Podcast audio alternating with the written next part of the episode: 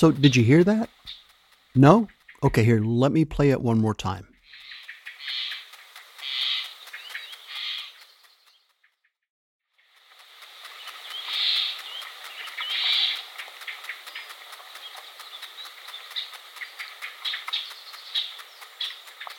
So, other than the birds in the background, any guesses as to what's making that sound? Maybe an idling tractor, or a water pump, or some kind of manufacturing machinery? Well, the answer is no to all of those, although if you guessed water pump, you'd be closest to the correct answer. My friend Roger Boughton is a longtime member of the Wildlife Sound Recording Society, the WSRS, over in the UK. In fact, He's one of its longest standing members and has served as its journal editor and chairman, in addition to other posts. He's also the overseas correspondent for the Australian Wildlife Sound Recording Group, one of the most active wildlife sound societies on the planet. I met Roger when I joined the WSRS and began to contribute articles and photographs to the journal. That was a few years ago, and even though Roger and I have never actually met in person, We've become good friends and we regularly meet on Skype just to catch up. And we've written a book together, a sort of a beginner's guide to capturing wildlife sound. It's called Capturing Wildlife Sounds, a useful guide, and it'll be released in July of 2020. It's been a really fun project. I've adopted Roger as my mentor, and I've learned so much while doing the research and the writing for the book. It's been a lot of fun. Our areas of expertise actually lined up perfectly for the project. Roger knows an awful lot about sound recording. I know a lot about writing books, so a great combination. Now, since the book is about sound, we decided that we had to include sounds in it.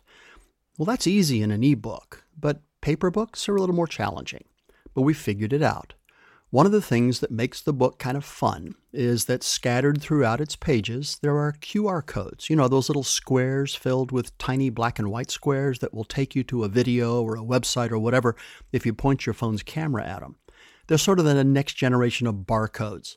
So if you're reading the section about getting up early and heading out into the field, there's a QR code on that page that'll take you to a recording of Roger talking about that. If we talk about the different kinds of things you can record with different kinds of microphones, we have QR codes that will take you to examples of each one of those. As I built the flow of the book and as I became more familiar with Roger's sound library, I realized how much his sounds would really enrich the story. So I asked him to go through his vast library and pick out a few sounds that would represent the various things that we talk about in the book. He did, and the results make for a much richer reading experience. In addition to a variety of interviews with Roger about his recording adventures all over the world, and we're talking about places as diverse as Madagascar, Australia, and a few places up toward the Arctic Circle, there are seabirds, songbirds, fallow deer, otters, bats, and a few rather unique sounds like the one I played at the beginning of this episode. Remember? Here it is again.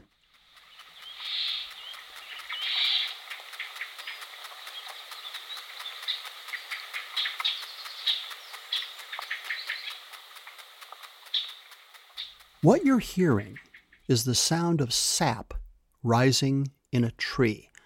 So if you guessed water pump, you were sort of correct. It's definitely hydraulic. Now, look, I love to record the sounds of nature, but I am a rank amateur compared to Roger. I couldn't imagine how you capture sap rising in a tree. In fact, the idea of doing so would never have occurred to me. I guess it should have, because other gifted sound recordists that I follow, like Bernie Krause, have recorded the sounds of viruses, no joke, and sea anemones burping and mosquitoes walking on a window pane. So I asked Roger how he did that. How did he capture the sound of sap rising in a tree? I mean, clearly he's a master of his craft, and I warn you, he's also rather funny.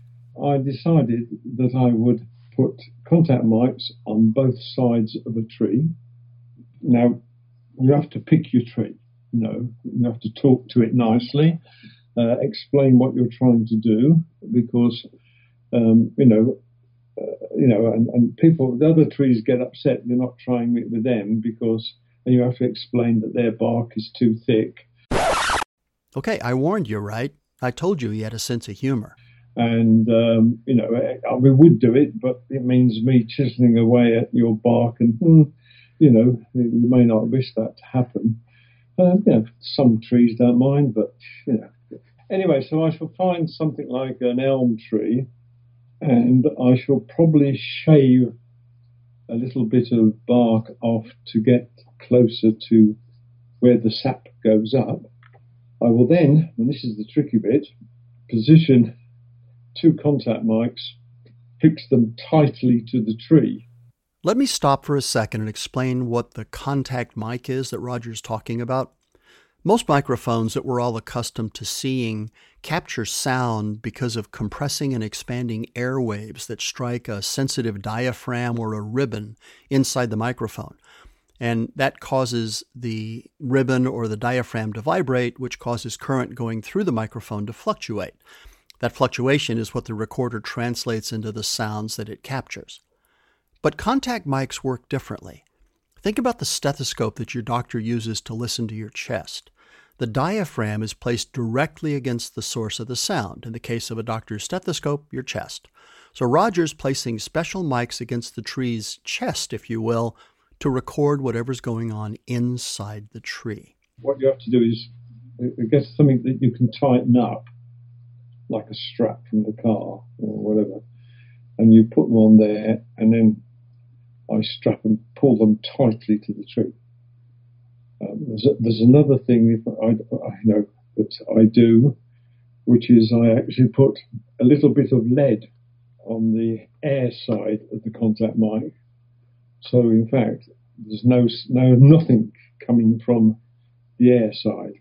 Of course, these sounds made by the sap flowing under the tree's bark can't be heard by placing your head against the tree and hugging it.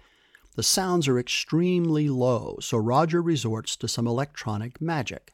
Now, it won't be stereo, because there's not the left hand side of the tree going bloop bloop bloop and the right hand tree going bloop bloop bloop. You know, it's it's they're all going bloop bloop bloop.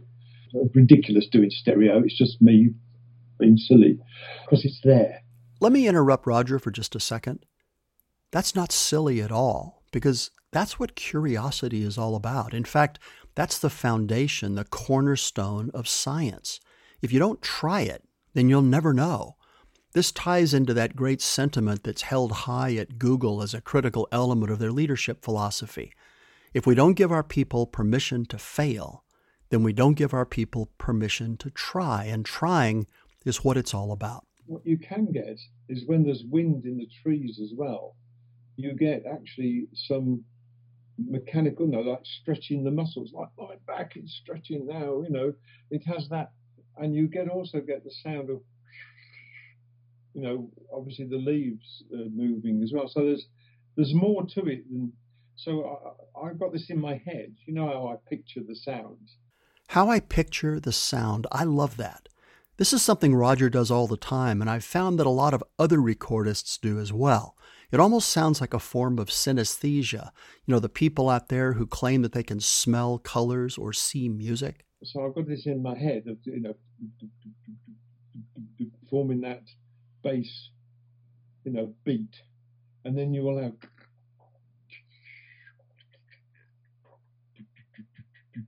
I shall then go into sound artist mode and call it something, you know, Sycamore Symphony and then you've got to work out the words so you try and keep a serious face when people talk to you about it. And that's the difficult bit. I had this inspiration. I've been wanting to do it for some time, uh, you know, because there's such an earthly feel to the whole thing, and it brings me closer to the natural movement within Earth.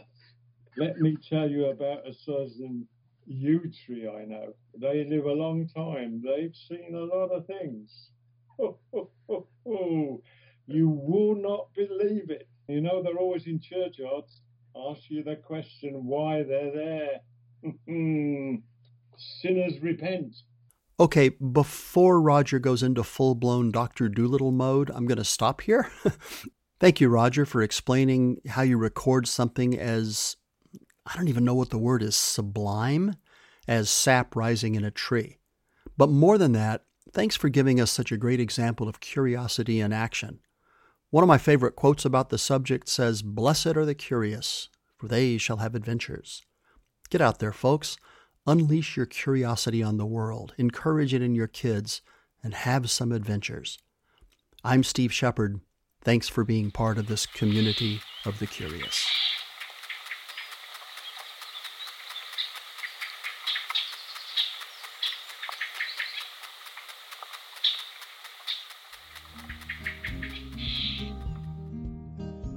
Hey, thanks for dropping by.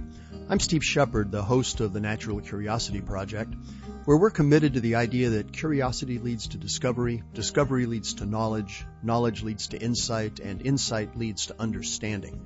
In every episode, we explore some topic that piqued our curiosity enough to make us want to share it with you. I hope you enjoy the journey. And if you did, I'd appreciate it if you'd leave a comment over at iTunes or SoundCloud, wherever you listen to the podcast. Thank you very much. We'll see you in the next episode.